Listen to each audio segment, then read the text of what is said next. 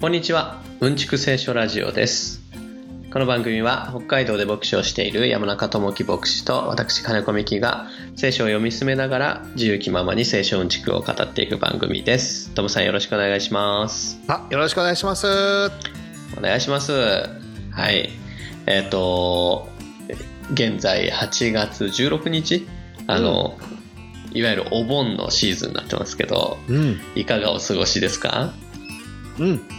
なんか、もう本当に普通の、何の変わりもないというか、はい。うん、教会でやってる英会話関係はちょっとお休みになってるんだけども、それ以外ははいそんなに変わりなくかな。うんうんうん。うん、まあ、僕たちは、ほら、あの、お盆だからって言って何か特別なことするわけでもないし、そうですね。うん一大イベントだよね。ほあの皆さんにとってはやっぱりお盆の時期っていうのは、そうですね。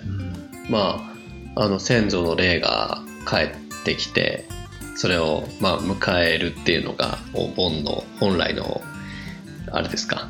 うんうん。意味っていうか、はい。いやもう、まあ、ね。あどうぞどうぞ。いやそうだよね。でも僕たちはほらまあその召された方々に対する敬意は抱くけれどもでも僕たちが見てるのはやっぱり天地宇宙を作られて命を与えられた神様をこう見つめながらっていうことだよね。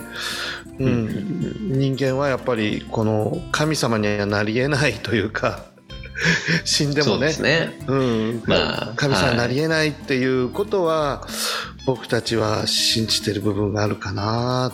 だかうん。らその死んだ人を見つめるというよりは神様を見つめて神様を礼拝していくという、まあ、そういう存在かな僕たちね。う。うん。んそうですよね。まあ、聖書的には、まあ、ね、お盆とは ちょっと相入れない部分があるかなと思うんだけど、あれですよね、なんか、えっと、何、えーメキシコ？なんか似たような習慣ありますよね。なんか、し死者のが帰ってくる祭りみたいな。なんかみんな。あ、るよね。はい、骸骨みたいなこうコスチュームでねなんかお祭りをするみたいなのあるけど、なんかいろんなところにあるんですかね？こういうお盆みたいな死者の霊を迎えるみたいなお祭りがあるのかな？なんかメキシコなんてほらカトリックが強いでしょはいはい。でキリスト教的な、ね、文化が豊かだと思うんだけどそこでもなんか死者が帰ってくるみたいなね、そういうような 祭りがあるっていうのはあれな何かなっていうね僕たちはそんなことは信じないかなっていう感じなんだけど。まあカトリックが入る前からの習慣でずっとやってたのかもしれないですけど全然詳しくないから分かんないけど。はい。うんうん。ねあれですけど。まあ、記念会っていうのはやるよね僕たちね。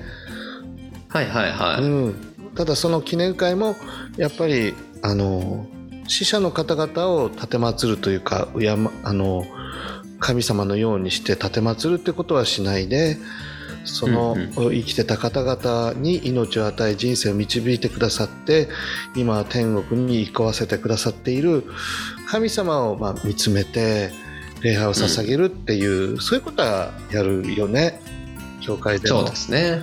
はいはいはい。そうですね。うん。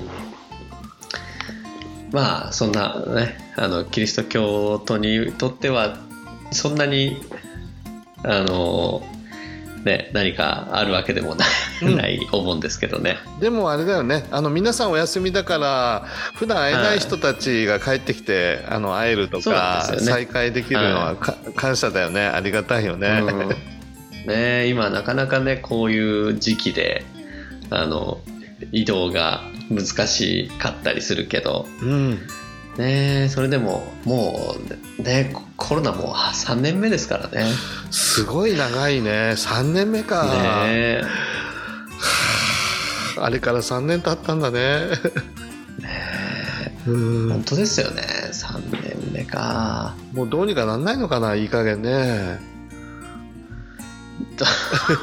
いいかなかなかならないですね。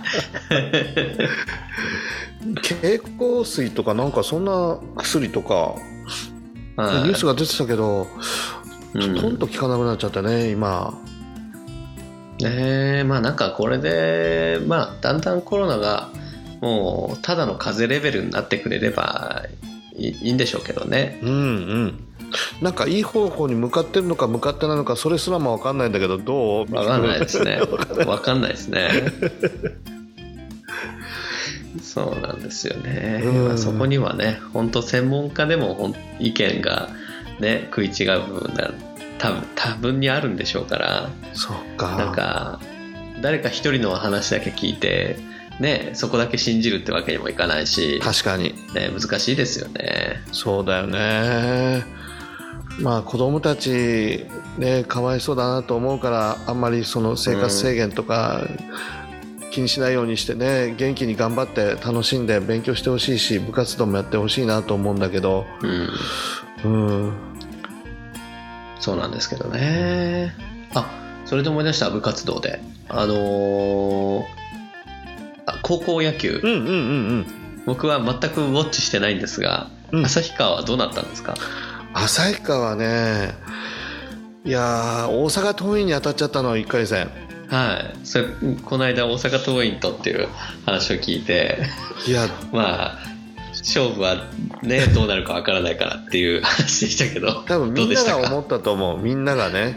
あのね 本当に北北海道大会勝ち抜いて旭川の高校が甲子園に出ることになりましたと、もうん。うこれは本当に嬉しいことでねただやっぱり北海道の北北海道から出るっていうのは、なかなかハードルが高くてうん。1回戦勝てるか勝てないかなのよね。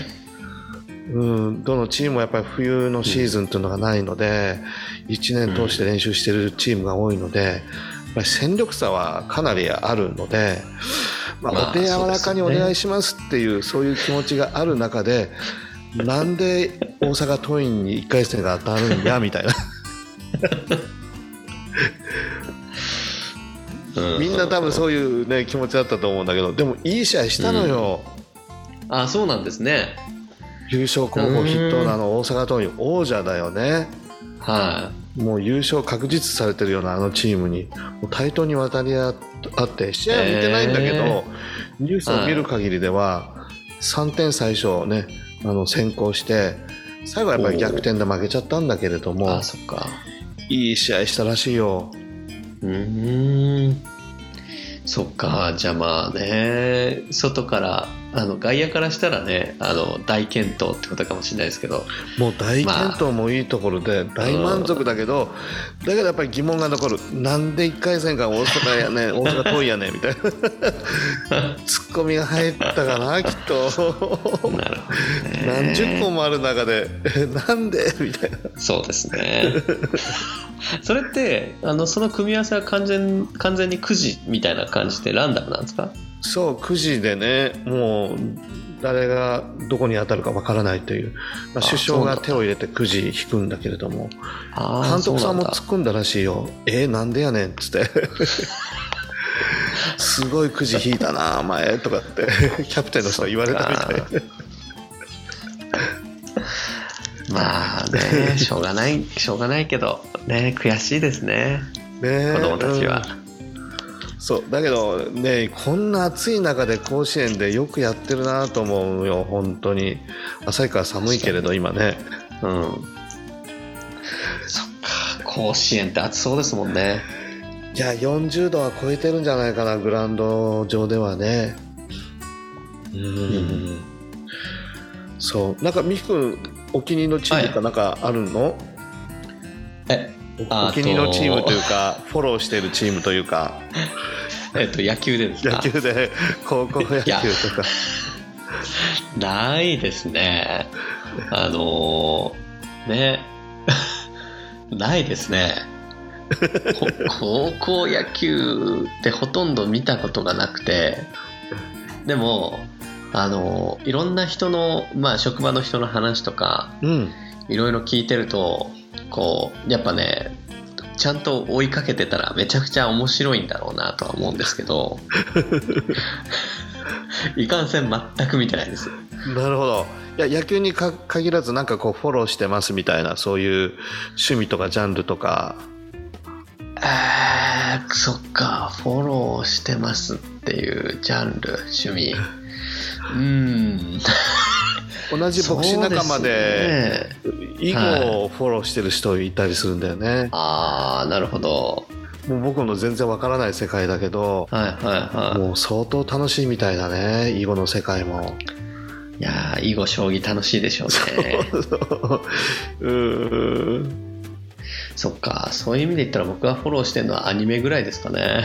あいや今もうね若い人たちに大人気だからそうですね。それはアニメで思い出しましたけど以前この番組で紹介したあの異世界おじさんっていうあの漫画を紹介したの覚えてます？ああなんかお話ししてくれたよね。うんうんうん。そうそう。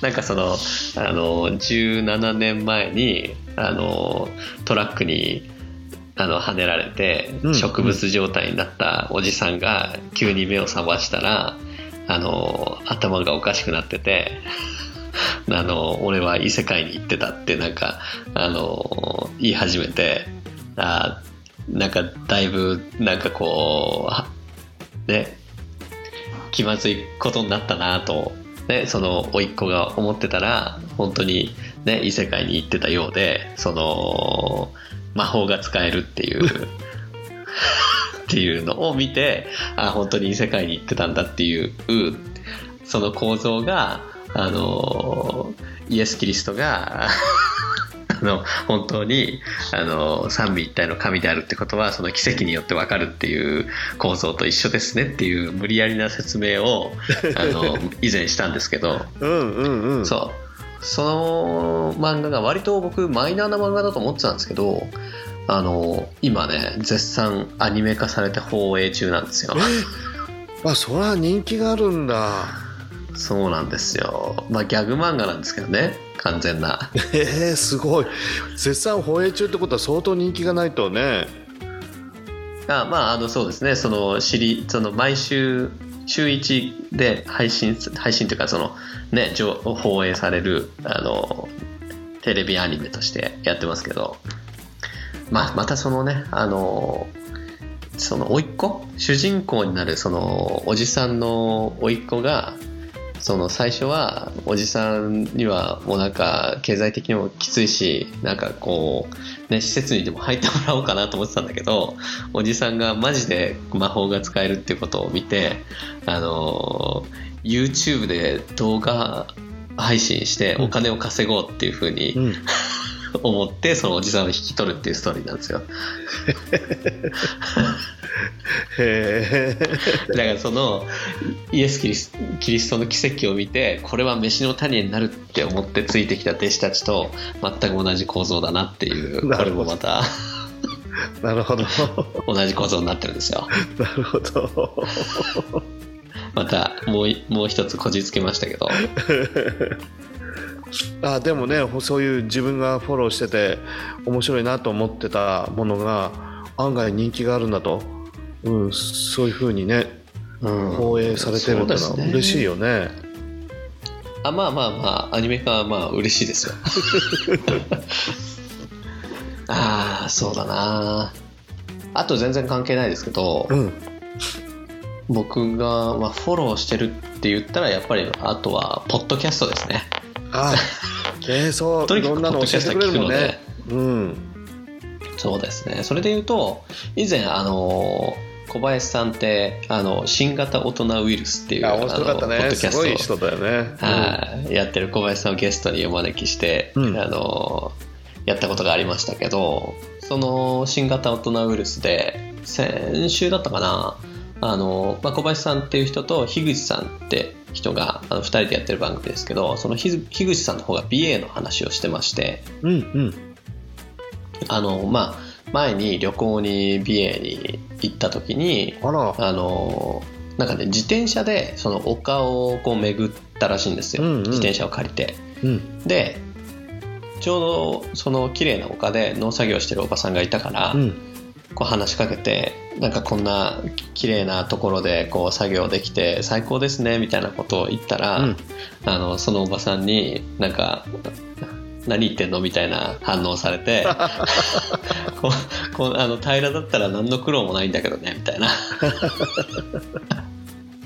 反応されてそのあの綺麗ね観光客は綺麗うん。だからこう来るんだけど別にその、ね、景色を作ってる人たちは別に、ね、景観のためにやってるわけじゃなく、うん。ただ単に仕事 仕事としてやってるだけで。確かに。そう仕事の効率とかを考えると別に丘なんてない方がいいんですよね。確かにね。そうそうそうそう。いやその話を聞いてあのね美瑛元美瑛住民としては、うん。あの非常によくわかるっていうかああの特にやっぱ美瑛で生まれ育ってる地元の方は本当にそう言いますねみんな。ーあ本当。みんな口を揃えていますよ。あのよくこう、まあ、僕もそうだけど美瑛に移住してくる人たちは結構いて、まあ、美瑛の景色とか、まあ、そういうのに惹かれてくるわけですけどまあ地元の人たちはまあこんなところ何がいいんだろうねみたいな東京の方方がよっぽどいいけどみたいなへことをえみんな口を揃えていますよ。へえ。いやー美瑛の美しさ本当にもう北海道人だけど格別なものがあると思ってもう全ての人におすすめしたい、うん、美瑛ぜひ来てくださいと。一度この素晴らしい丘々の景色を見てくださいって言いたいぐらいだけど。そうか。地元の人はそんな風にあのプライドに思ってるような人はあまりいないのかな。うーん。あんまりあんまりいない地元の人だと。逆いや面白いですよね。それが北海道の人だからっていうことじゃなくて、うんうん。あのねすぐとすぐ隣の旭川のあのネイティブ旭川の人たちまあトムさんもそうだけど、うんうん。はすごく美瑛綺麗だって言ってよく出かけるじゃないですか、うん、大好き大好き美瑛、うん、うん。ね。そのねギャップが面白いですよね。本当地元の人。いやだけどさイエス様の時代もね、なはナザレで生まれ育ったんだけど地元の人はなんかいまいちなんだよねつっけんどんでイエス様に対してい。そうね。周りの人はさ「もうイエス様!」って素晴らしいってみんなたくさんついてくんだけど「うんえ誰?」とかみたいな「ヨセフの子供でしょ?」ってななんで大騒ぎしてるみたいなつっけんどんでしょ？そうなんですよね。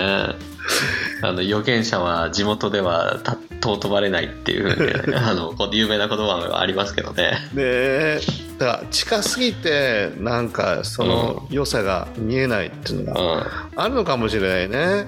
いやーそうですよ。まさにね。まさにそうですよね。うん確かに。いやーよくよくあの美人は3日で飽きるとかって言うじゃないですか。それもそういうことなのかもしれないですけど。ねいやだけど本当にいいとこだよ美瑛は。もう皆さんに来てもらいたいし、眺めてもらいたいし、えうん。うん、日本じゃない感じでねヨーロッパの雰囲気がいっぱいあるような、うん。うん。ね素晴らしいとこですけどね。まあ素晴らしいとこなんだけどあのねやっぱ住みにくさもありますけどね。特に僕の住んでたとことかだと、ね、最寄りのコンビニまで1 0キロあるし、うん。うん、確かに、ね、ごゴミ捨て場まで、えー3.5キロぐらいあるかな。すごい。だからゴミ捨てには車じゃないといけないんですよ。すごいな。あいや冬になるとどっからどこまでが道かわからなくなっちゃって、はいはい、はい、ちょっとこれ本当気をつけなきゃいけないなっていうのが何回かあったね、うミキ君のところに行ったりするときに。なそうそうそうそうそうなんですよ。そうなんですよ。また風の風が吹いてたりとかすると、うんあのね畑に積もってる雪がこう横に流されて、うん、道なくなっちゃうじゃないですか。そう完全にホワイトアウトしちゃってね。そう。どこを走ってんだろうみたいな感じにね、うん、長年雪道は慣れて走ってるんだけどやばはいい。ちょっと怖いぞみたいな。何回か。そうですね。本心の人は分かんないよね、きっと。そうねまあ地響きっていうのがね実際に降ってくる あの雪よりももう降ってるやつが舞う方がね恐ろしいっていうか、ねそうなんですよね。ねいやビまあでもはいいとこですよ。いいとこですね、うん、まあぜひ皆さんもあの来てください。そうもうおすすめ本当におすすめスポットナンバーワン僕の中ではね。はい。まあね。雑談が20分を過ぎてきてるんで。そろそろ始めますか。始めましょうか。はい。えっと今週はあのまたねマタイの10章続きやっていきますけど。はい。はい。まあ振り返りはいいかな。もう20分経ってるから。今日はあの16節からとりあえず20節までいこうかなと思ってます。はいはい。じゃあ行きます。えーいいですか？私は狼の中に羊を送り送り出すようにしてあなた方を使わします。ですから蛇のように悟く鳩のように素直でありなさい。人々には用心しなさい。彼らはあなた方を地方法院に引き渡し街道で鞭打ちます。またあなた方は私のために総督たちや王たちの前に連れて行かれ彼らと違法人に証しをすることになります。人々があなた方を引き渡す時何をどう話そうかと心配しなくてしなくてもよいのです。え話すことはその時与えられるからです。話すのはあなた方ではなくあなた方のうちにあって話されるあなた方の父の御霊です。はい、うん。ここまでですね。はいうんとあれですね。あの弟子たちを、まあ、今度はあの自分の代わりに、まあ、派遣してうん。あのねその技と伝道とっていうのをあのさせるにあたっての心構えというかいろいろねあの指導をしてるのが10章になるわけですけど、うん。うん。まあ、今日もその続きですけど、はいで今日はまずその狼の中に羊を送り出すようにしてあなた方を使わしますと。で、まあ、だから蛇のように賢く鳩のように素直でありなさいというふうに言われてるんですけどまず狼の中に羊を送り出すようにしてあなた方を使わしますって言ってるんですけどこれまで何度もうん。あのイエス・キリストはあの民衆あのユダヤの人たち、まあ、標人もそうだけどを見てあの羊飼いのない羊のように彼らが弱り果ててるのを見て哀れんでっていうようなことが書いてあるんですけど、うんうんうん。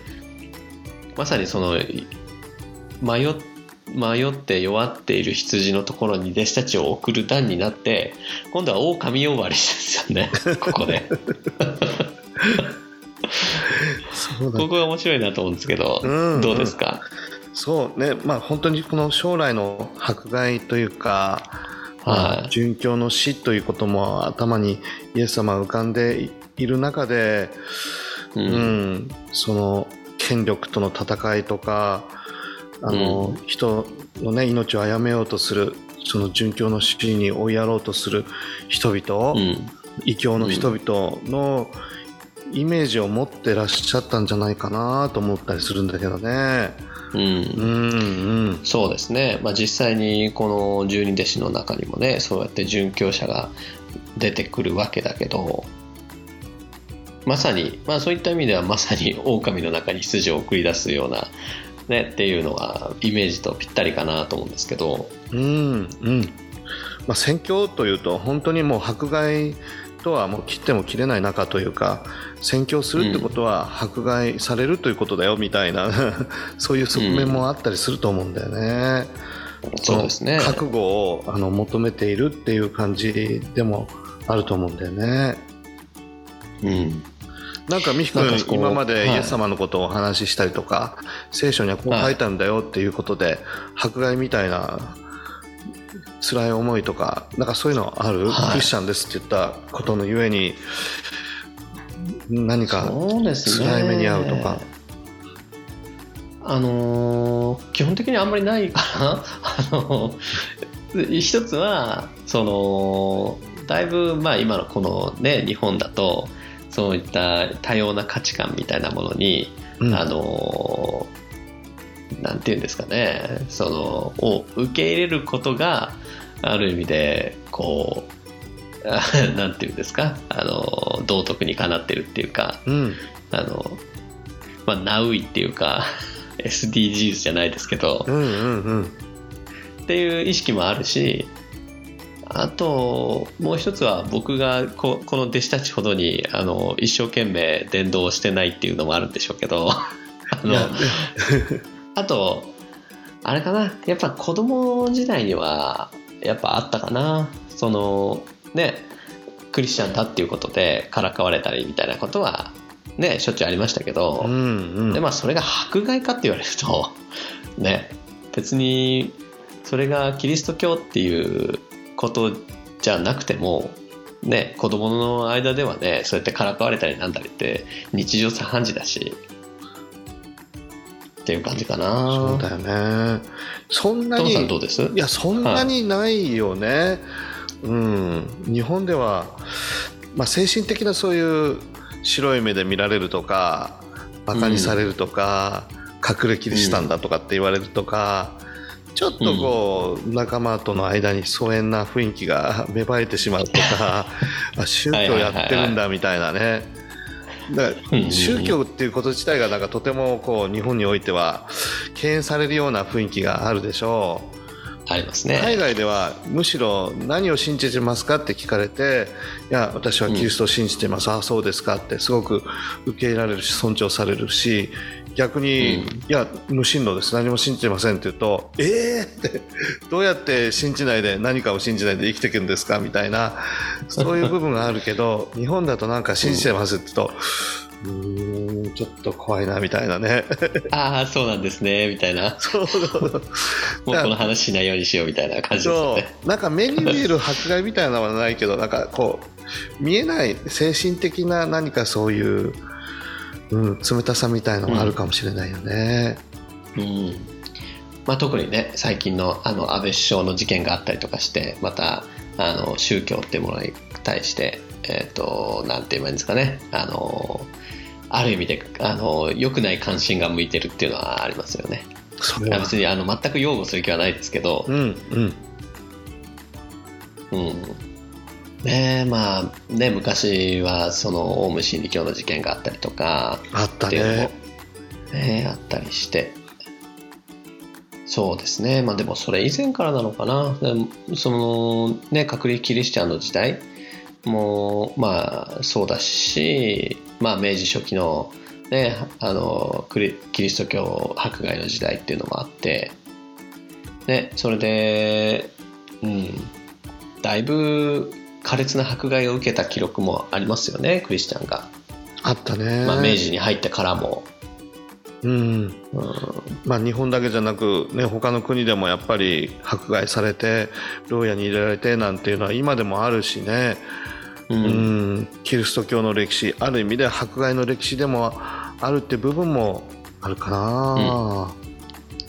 まあ、ただそんなね、あのー狼の中に羊を送り出すっていうようなことでもあるんだけどでも一方でその狼たちを、あのーまあ、弟子たちに対しては、まあ、狼の中にっていうんだけどイエス・キリスト本人にとっては弱った羊のように見てるっていう、ね、その二面性があるっていうか、うん。そうね。あるんですよね。うんうん、弱った羊たちをこうさらに弱らせるう亡き者にする狼の存在っていうことに対してもイエス様並ななならぬこう聖なる怒りを 抱いてた部分もあるのかなと思ったりもするしね。うん弱った羊たちを強めるんじゃなくてむしろ本当にこう逆にね痛めつけて命を奪おうとする狼に対するそういう怒りっていうのもあるかもしれないよね。警戒すると同時に。うん。いやでもあれじゃないですか？ここでいう狼として例えられてる人たちっていうのはあのちょっと前ではあの弱った羊として語られていた人たちを同時に指してるように思うんですけど、うんうんうん。あとはそのなんていうの異教の人たちとかあの権力者とかね。うん、なるほどなるほど。これから世界に出ていくにあたって、まあ、世の王様とか首長たちとかなんかそういうイメージもなきにしもあらずかなと思ったりもするんだよね。うん、うん。あなるほど。ねえまあそのまあそういった意味で蛇のように賢く鳩のように素直でありなさいっていうことなんですけどそのまあ聖書だと蛇って あのここ以外でいい意味で使われているところがあとはねエジプトのあのモーセのねあの杖がうん、蛇に変わる奇跡っていうのがあるんだけどそそのぐらいじゃないかなと思うんですけど。いやまあなんなんせへ蛇がねアダムとエヴァをそそのかして、はいはい。エデンの園から追い出されるという、まあ、そのきっかけを作ったような存在なので、うん。ん。意味嫌われてもう至極当然なような感じだけど蛇のように賢くありなさいってそうだよね。うん、なんかつまり、まあ、蛇ってこのある意味象徴的なあのものとしてあの、まあ、悪魔を、ね、指す時にうん、比喩として用いられることが多い。ものですよね聖書の中では。まあだからねここを読むとあのエヴァをこうなんていうそそのかしてあのこのあ取っちゃだ取って食べちゃダメだよって言われてたあの善悪の知識の実っていうのを、まあ、食べるように仕向けるあの蛇の賢さっていうのを真っ先に連想させられるようなうんうん。言いぶりなんですけど。そうなんだよね。だ衝撃的な衝撃的な言葉だと思うし、あの弟子たちの心の中にずっと残るような、うんうん、言葉だと思うんだよね。うん。うん、だから悪魔のようになれって言ってんじゃなくてやっぱりその賢さっていうことを強調するために、なんか強烈な言葉をこの動物のね名前を出してるような感じがするよね。賢くなきゃダメだよって、確かに。うん、まあい印象的ですよねここは。そうだよね。素直でいるっていうのはいいことだと思うんだけどここではちょっとマイナス的な雰囲気もあるもんね、そうですね。まあ鳩ってそれほど素直かとも思うんですけど。は 鳩が素直さの象徴としてここで用いられてるのはなんでなんですかね。平和の象徴でもある感じもするもんね。はい、まあ、あとなんだろう。聖書で言うと鳩っていうと例えばあのノアの箱舟っていう有名なストーリーがあるけど、そのねそのん箱舟がえーっとまあね大洪水が起こってあのね地上全体がこう水に覆われて、うんうんででもノアと動物たちはあの箱舟で難を逃れるっていう話ですけどで水が引いたかどうかを確認するのに鳩を使うわけですよね。そうそうそうそう近くの、ね、陸地があればそこからあの葉っぱかなんか植物を加えて持ってくると、あだいぶ水が引いてきて近くに陸地があるぞっていうことの、まあ、印みたいなので、励まされるっていうかねいい指針になるっていうか、うん。うん。まあ、鳩の帰巣本能っていうやつをこう利用したあれってことですよね。あのうん、で鍛えてたっていうのもあるんだろうねきっとああなるほどなるほど。その鳩を習わせてね手習いさせて、仕向けてたっていうのはあるだろうね、きっと。あとあれですよねあのイエス・キリストがバプテスマンのヨハネから洗礼を受けた時にあの鳩のように、うんあのね御霊が下ってあのこれは私の愛する子っていう、えー、と声が聞こえたっていう箇所にもまあそれは鳩じゃないんだけど 鳩のようにって書いてるだけだから。でそういう箇所にも出てくるけどなんとなくいいイメージで使われますかね、うん、聖書ではね鳩本当にいいイメージな感じがするよね。うん。だから僕たちの日常の中で見る鳩に対する思いとはまただいぶ違う感じがするよね。うん。うん。確かになんかあの あのまあはさっき基礎本能って話しましたけどあのだから素直鳩のように素直っていうところで、うん。まあ、伝書バトってあるじゃないですか。うんうんうん。あのまあ鳩が自分の家に帰ってくる習性を利用してあのまああと鳩をこう旅先に連れてっといてで手紙を送ろうと思った時に足かなんかにくくりつけて離すとあの家まで帰るからその出発地点まで、ね、勝手に帰って手紙を届けてくれるみたいなうんうん。あれですけど昔はそういうふうにね活用してた時代もあったもんね。戦争の時なんかもそうだし。そうそうそうそう、ん。でだからそうやって、あのー人間が教育するとあのしつけ通りにこう人間のそのなんていうんですかタスクをこうちゃんと、ま、か満了してくれるっていうところに素直さっていう連想が来てるのかなと思って、うんうん。いやさっきあのいつぐらいの時代から伝書バトって使われてたんだろうなと思って調べたんですよ。うんうんうん。なんかはっきりあの確認が取れるのが紀元前2000年ぐらいえー、すごいね。だからそんなに聖書で前から言えばアブラハムぐらいの時代ですよね。すごいね。そんな時代から。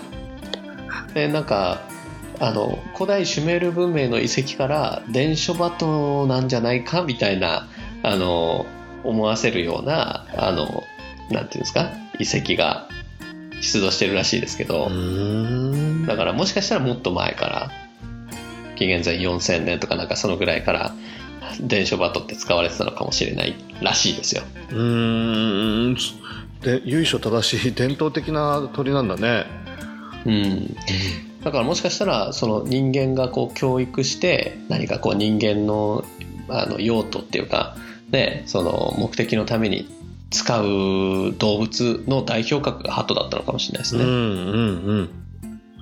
素直で賢い感じするよね。本当に。うんまあそんそういう習性を指してこう、ね、これから使わあのキリストの命令で使わされる弟子たちっていうのも、ね、そういう、ね、鳩みたいにこうしっかりやりなさいっていうこともあったのかもしれないですうね。ん。臨機応変にねその場その場で、うん。あの知恵を働かせてうん。うんその使命を全うするように、うん。他人事じゃいけませんよというねいう部分もあるだろうね、きっと。うんまあ、私がしなさいっていう内容をこう素直に入っていってやりなさいみたいな。うん。うん。かななんてちょっと思いましたさっき調べて、そうだね。はい。なんかこれあのーよく使う蛇のように賢く鳩のように素直でありなさい。日本のそのなんか伝統的ない表現とかであるその豚に真珠とかっていうことで狭き門ですとかっていう、まあ、聖書から出てきてる由来することわざみたいなものになってるかなこの蛇のように賢く、え後のようー、に。思いつかないですけど思いつかないけど何かありますか？なんとなく聞いたような気もするんだけどでもどんな表現だったかなーってねまあ思いつかないんだけど。うん。うんなんかね今聞いてくださってるリスナーさんの中でこれじゃないですかっていうのがあれば教えてほしいですね。ねえうん。そうたまにこれあの使うんだよね子供たちに「いいかい?」ちょっと蛇のように賢くね鳩のように素直であるんだよとかって。はい。子供たちにね言ったりすることがあるんだけれどあれこれ日本のことわざでもあんのかなと思って。うんねえでも子供たちにとってはヘビもハトもあんまりね あの身近じゃないからよくわかんないかもしそうれないけど、だね。そうだね。ヘビのようにとはみたいな。そうだよね。うん。どう賢いんだろうか。だから習性があるんだろうでか蛇にもね。ああ確かにね。習性か。ヘビについて全然詳しくないけど、うん、ただニョロニョロしてる感じであの、うん。小さな小動物を食って飲み込んでるっていうイメージがあるけどそれ以外にも賢いところがあるのかもしれないねヘビ。そうですね。あのあー僕のイメージではヘビってなんか待つイメージですよね。とにかくしずあの待つ。あ静かに待つ。そのなんていうんですかね。獲物が来るまでっていうかあのーまあ雲とかもそうかもしれないけどその自分がアクセクすごい動いてあの獲物を探しに行って追いかけて取るみたいなあのライオンみたいなイメージじゃなく、うんうんうんその自分の、あのー狩り場に獲物が入ってくるのをひたすらこう静かに待ってるみたいなそんなイメージがありますけどね。なるほどいやでもやっぱりよーく状況を観察して見つめて変な動きしないようにっていうそういうところにも賢さあるような感じするよね。うん。状況判断とそういうかですね。うん。確かに。それは確かにあるな。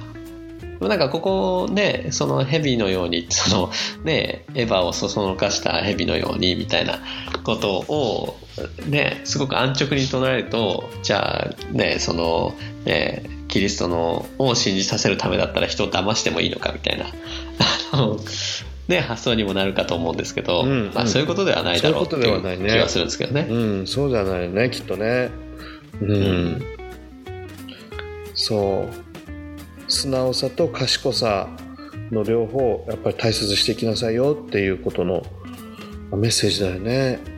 うん。うん。はい。素直さだけでもダメだしずる賢さだけでもダメだしっていう、うん。はい。まあ次行こうかな。まあ人々には用心しなさい。彼らはあなた方を地方本位に引き渡し街道で鞭打ちます。あのーまあ人々には えっと、まあやっぱこうね、イエス・キリストをこう伝えに行くと、まあ大体反感を買って、なんかあの裁判にかけられるみたいなことがここで書いてあるんですけど、うんうんうんそのうんなんとなく難しいですよね。ねもちろんその権力者たちもそうだけれどその立法学者祭司長たちイエス様と本当に対立をしてきた、ああいう宗教的指導者たちあの人たちこそ手強いよみたいなそういう雰囲気もなきにしもあらずだよね。うんうんうんうん。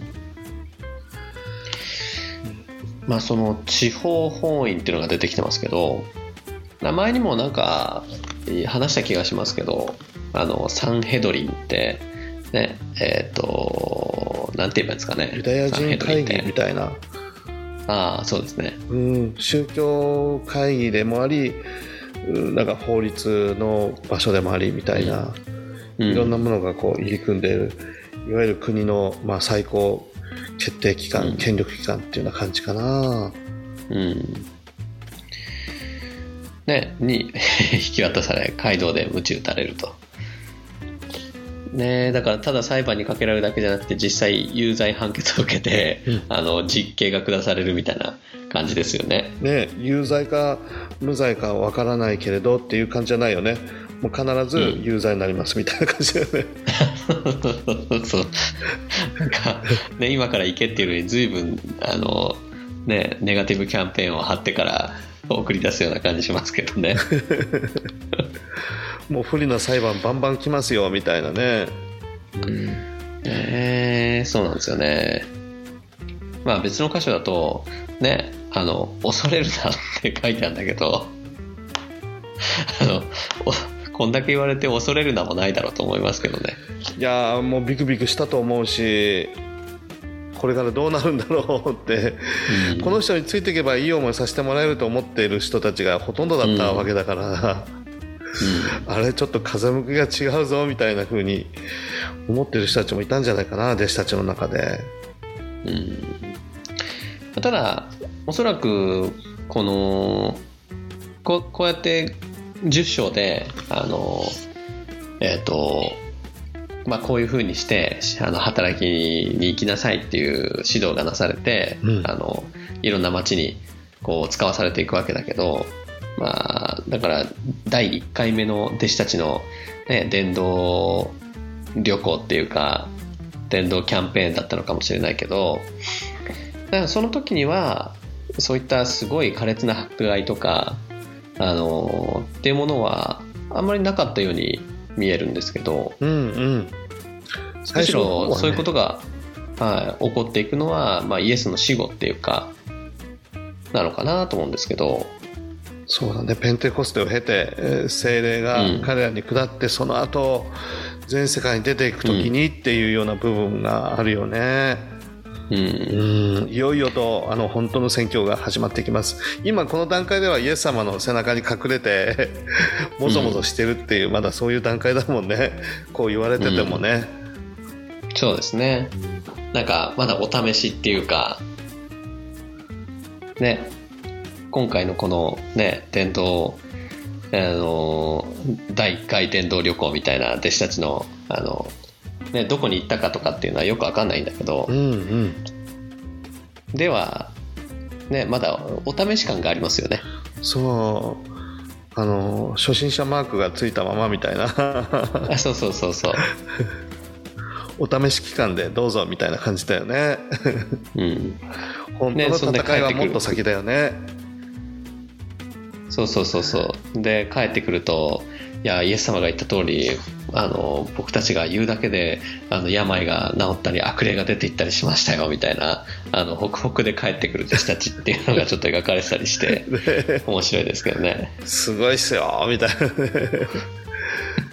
俺も大したもんだなとかってね。捨てたもんじゃないぞつって。いや思ったんでしょうね。うん単純だからね弟子たち。まあ僕たちもそうだけど。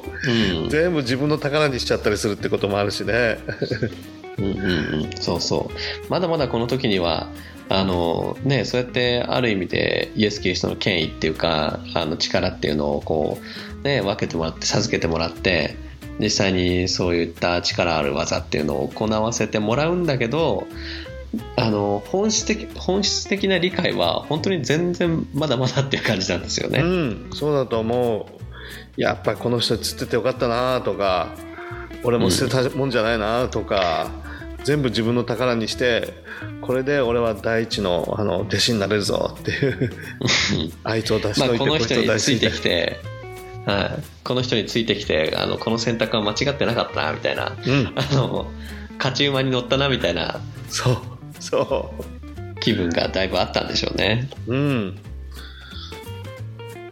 そうだと思うなはいまあ続きいきますけど、まあ、あのカイドで鞭打たれますではことに続いてまたあなた方は私のために総督たちや王たちの前に連れて行かれ、えー彼らと違法人に証しをすることになります。でまあちょっと続きも読もうかな。人々があなた方を引き渡した時に何をどう話そうか心配しなくてもよいのです。話話すことはその時与えられるからですと。で、まあ、なんで与えられるかというと話すのはあなた方ではなくあなた方のうちにあって話話されるあなた方の父の御霊ですと、はい。うん。いうことなんですけど、うんうん。まあ、だからねその狼の中に送られてで反感を買ってあの裁判にかけられて 鞭打たれてでかつ総督とか王たちとかなんか偉い人の前に連れてかれて、あのね普通に考えたら大変なことになるんだけどそれは、まあ、そういった人たちにそそうやって普通では出会えないような偉い人たちとかにまでイエス・キリストの証あまあ、つまり証って何て言えばいいんですか、うん。信仰体験というかはい、うん、そんな感じかな。信じたことで経験させられるそのさまざまな体験、うん。うんうん、まあ、っていうのを話して聞かせる、えー逆に機会が与えられることになりますっていうようう、なんことですかね。何を信じてるのかどうして信じてるのかっていうことを聞かせられて、それを述べ伝えるチャンスが与えられていくと、うん、そうですね。まあなんか証、まあ確か証っていうのを、なんか証言、あの、っていうふうに、あの考えれば、あの、まあ裁判の席で、ね、あの、なんていうんですか、証言をするっていうのは、やっぱ必要な、あの、求められることっていうか、その裁判長に、うん。じゃあ、あの、被告人、あの、話しなさいって言われて、うん。あの証言をするっていうのが求められるのかなと思うんですけどそうだね。まあ、だからそうそういうチャンスが与えられるよっていう、うん、こういう非常に前向きっていうか、うん、こういう訴えが出てるけどもあなたはそれに対してどう答えますか、みたいなね、うん。うん。まあ、確かにまたとないチャンスではありますよね。あのねそこにいる全ての人が今自分が何を言うかに注目してくれる場所ですよねそこって。そう。なんで訴えられてなどうしてこういう問題を起こしてるのか。この人たちは何を考えてるのかっていうことをやっぱり聞く機会が与えられるってことだもんね。うん、大きな選挙のチャンスだよね、うん、逆に裁判にかけられたら話すチャンスがあるよみたいな。そうそうそうそうめちゃくちゃ前向きだけど、まあ本当にあのイエス様の伝道が始まった時代っていうのはその裁判の場所が宣教の場所であったりとか、うん。まあ、立法学者最初たちがもう戦々恐々としてこう冷たい目で見ているその街道の場所が宣教の場所だったので僕たちが考えるあの宣教の場所とはまた全然違うよねきっと。ですね。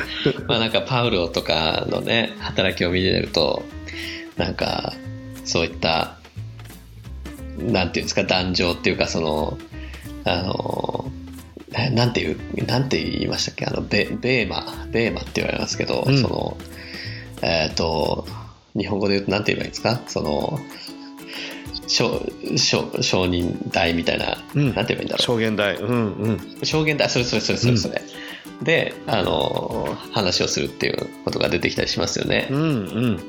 弁明をしてみようって許可されてね。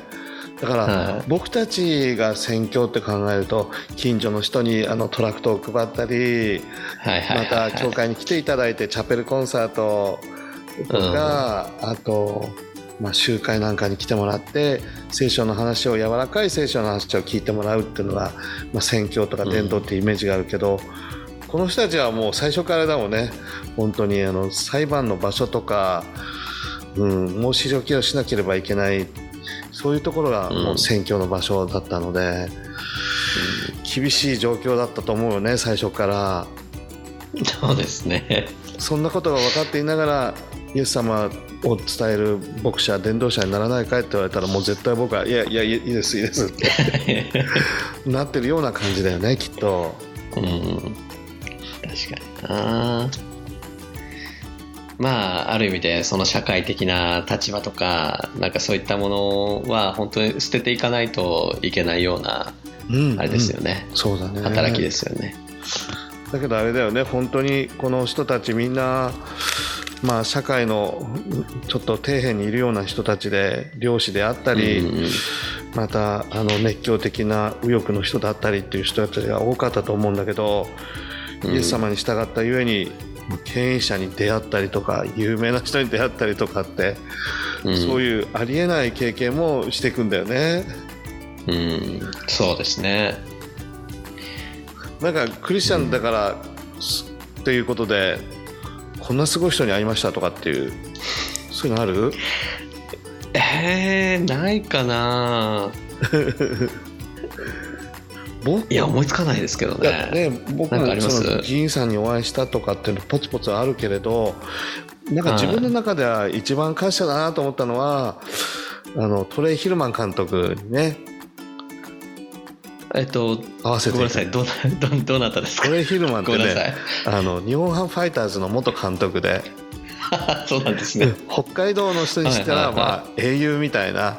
ああそうなんですね。もう万年6位だったそのチームをえそのはい。優勝チームに引き上げてわずか数年で、うん。うん、上昇軍団にあの立て上げたっていうのがトレイ・ヒルマンってアメリカのへ監督なんだよね、えなるほど今の新庄さん栗とか。栗山監督とビッグボスしか知らなかったです。ああそうそうそう。その新庄さんとかあそういう人たちをしその選手として使ってた側の人がトレイ・ヒルマン監督でね。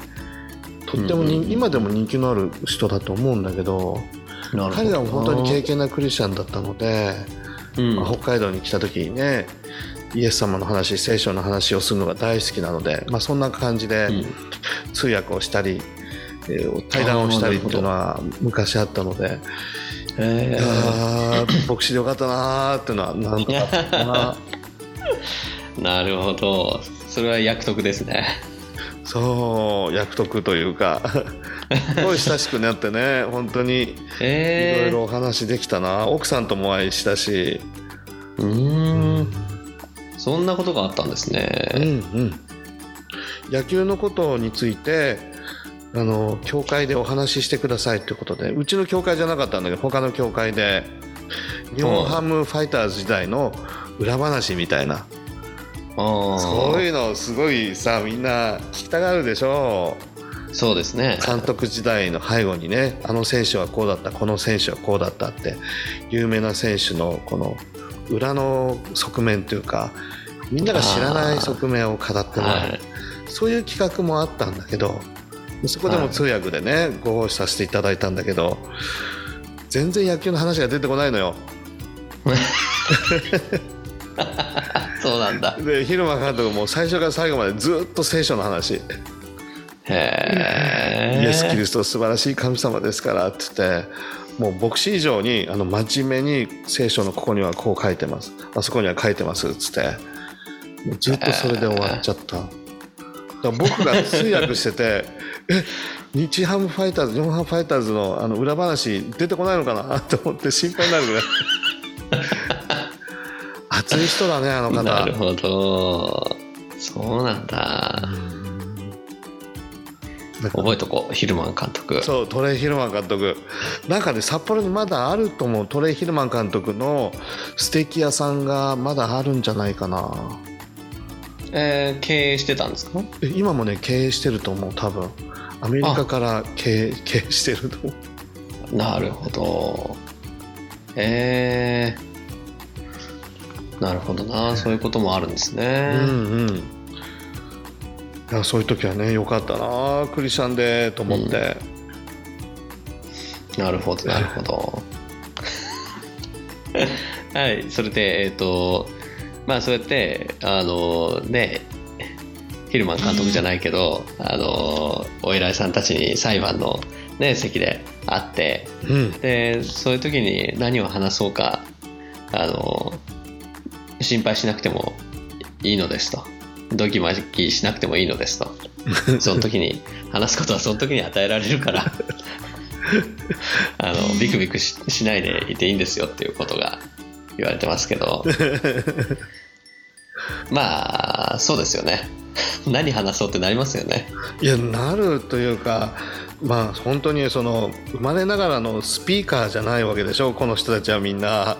どちらかというと口下手で、あの言葉よりその行動が先に出ますみたいなねそういう人たちだったと思うので、弁士ではない人たちが、うん。その経営者の人とか噂で聞いてた人たちの前でとうとうと話さなきゃいけない。もうそれはもう想像を絶するようなことだったと思うんだよね。まあ緊張しますよね。だと思うな。いや何を話そうかね。あの、うん大丈夫だからなんて言われても 大丈夫じゃなわけないでしょみたいな感じだよね。ですね。いやーなんかねこのラジオに関してはもうちょっと何を話そうかね心配してから臨んだ方がいいかなと思うんだけど。もう出たと勝負だもん勝負だもんねいつもね。そう何にも考えずに始めちゃってるからそうだね。ねグダグダになったりしてんだけど。そうだよね。ね、そういう場合に何にも心配せず何の準備もしなくていいですよってことではなくではなくそうそう。そういった突発的に起こった、うん。あのね、ことに関しては心配しなくても、うんあのね、父の御霊がこう代わりに話してくれますよっていうことなんでしょうね。そう本当にそうだと思う何を信じてるかどうして信じるように至ったのか神様についてイエス・キリストについて話す時に心配しなくていいとうん、ですね。あの決してあの、ね、最初の雑談で20分無計画に話すことが推奨されてるわけではないと思うんですけど。彼らのその、はい。なんていうの個性が失われるってことでもないよねきっとね。彼らにそうですね。思想とかか個性とかはい。趣味とかそれらのものも生かされながら、でも大切な、あの証言が力強くなされるっていうことだよねきっと、うんうんうんうん、そうですね。なんかこうあの変なトランス状態みたいになっちゃって あの白白目向きながら話すようになるとか そういうことではないと思うんですけど。怖いよね。それこそマインドコントロールだよね。うん。やばい宗教来たなっていう感じですけど。そうそうそう。そういうことでもなくね。でも本当に実際に彼らもう雄弁に力強くあの福音を語るものになっていくんだよね、この子に書いてある通りに、うん。そうですね。いやだから本当に父の御霊ですってイエス様おっしゃった通りに彼らの中から出たものではなくて、神様から与えられるその精霊の力神様の霊の力によってねうん。大胆に力強く至るところにおいて神を語っていくキリストを語っていくっていうことが実際になされていったんだよね将来。うん、そうですね。なんか本当にこう見返すとすごくキリストがいなくなってからのことがここで言われてる感がありますよね。うんうんうん。もう今キリストがいるうちっていうのはまだこう準備期間というか弟子たちにとってもねここで話されてるようなあのね狼の中に送り出されるような感じではなかったような気がするんですよねまだ、だからこう聞か言われて、はもうすぐに忘れてたもんこのイエス様の言葉は、い、うん。すぐにもう頭に入ってなくて右から左に通過してたと思うんだよね、うん。でもイエス様が亡くなって、えーうん。であやっぱりそういえばそういうこと言ってたな っていうのを、うん。後で思い返させられるっていうのが多分にあっただろうね、うん、そうだったんでしょうね。う。ん。うんうんうん。えー、まあ後になって 後になって分かるみたいなのってはよくありますけどね。う。んうん。思い返させられるとかね。うん。繰り返させられるとかっていうのはあったと思うな、もう今はもうイケイケどんどんでイエス様の後ついていい思いして、わああの人たちイエス様でした。かっこいいみたいな。うん。そういう側面が多分にあったと思うから何のこってすかみたいな感じだったと思うんだけどね。うん。うん、いや本当にそうそうでなんかこの弟子たちそのこうやって聖書の中に書かれてるイエス・キリストの言葉っていうのの中にはもちろん祝福の言葉もたくさんあるんだけど、うん。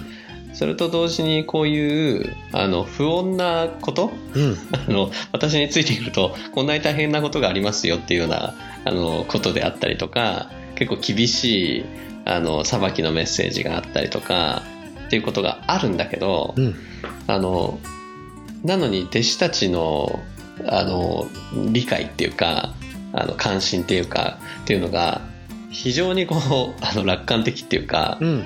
あのこうイエスはそういうふうに話してるのにその悪いところは全然聞いてないみたいな そう。ところあるじゃないですか。あるね。いや人間って本当自分の聞きたいとこだけ聞いちゃうんだろうなと思いますよね。都合のいくところだけねあの頭に入れて、そうじゃない全部そぎ落として。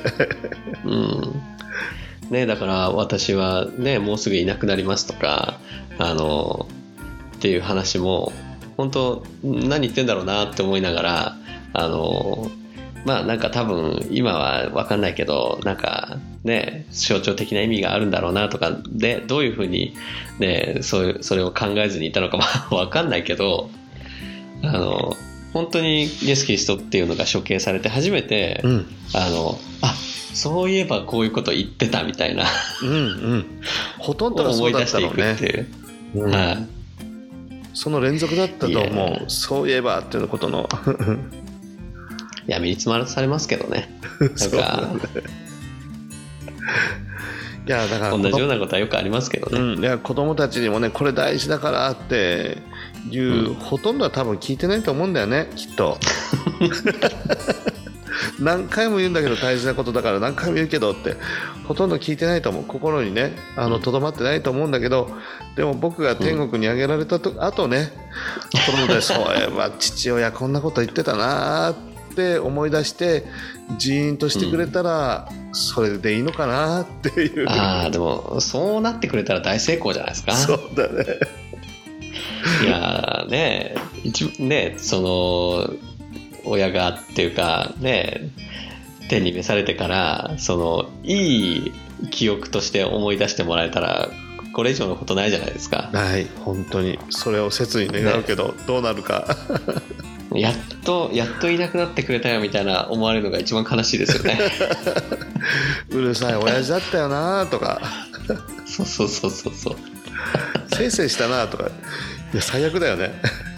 いやそうならないようにね普段からあの言動と行動を一致させていきたいところですけど、行かないとね。骨と建前とかじゃなくて裏表ないようにね、そうですね。はい。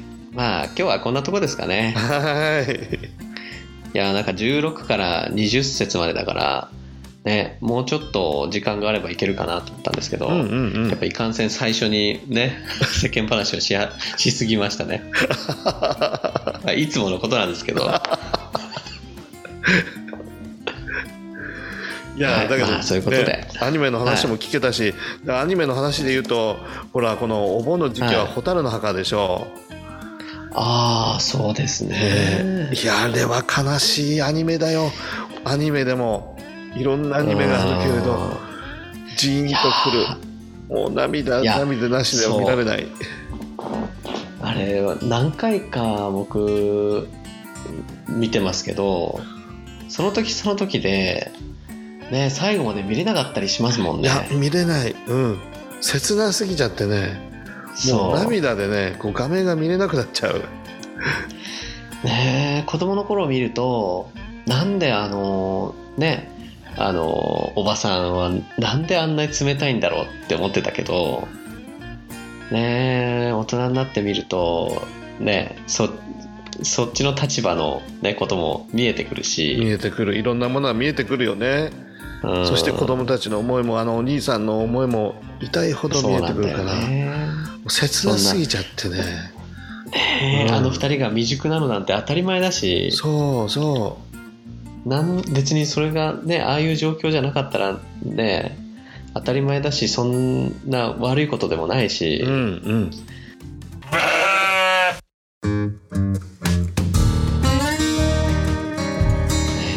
ただただただの被害者なんだけど。そうなの。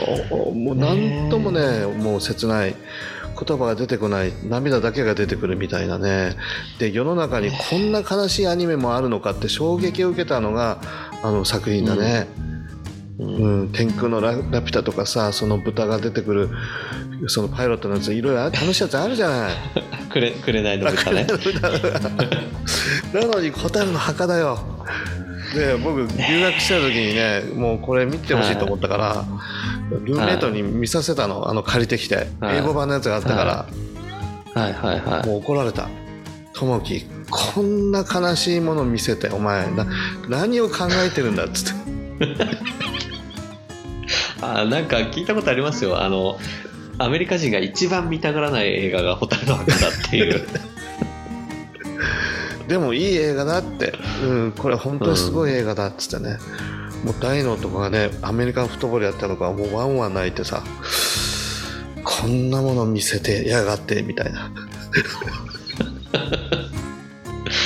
いやーねいやー辛いわあれは。本当に、ね最後にまたちょっとこのアニメの話をぶち込んじゃったんだけど。またあのね異世界おじさんとはだいぶ落差があるアニメの話でしたけど。あるね ちょうどこの時期だからと思って。思い出しちゃった。そうですね。うん。本当に。でもね。いや。ね今のご時世的にもいろいろ考えさせられますよね。本当に。そううん。今も戦争継続中だしね。世界の至る所で。うん。うん。悲劇が繰り返されてるけど少しでもなくなってほしいね。うん。はい。まあそんなところですかね 今日は。まああのなんだね北海道はだいぶ涼しくなりましたけどいや今日なんかどうなんですかね。寒いぐらいだよ本当。本当に本当に。冷たい雨がずっと一日中降ってましたね今日は。いやまあねいろいろ思わせれる時期ですけどね。うんまあ、でも最後はあの明るく皆さんあの北海道は本当涼しい寒いぐらいで羽織らなきゃいけないぐらい夜ね朝晩あれなのでまた美瑛が近くにありますよ。綺麗なあの美瑛の丘々見にまた遊びにいらしてください。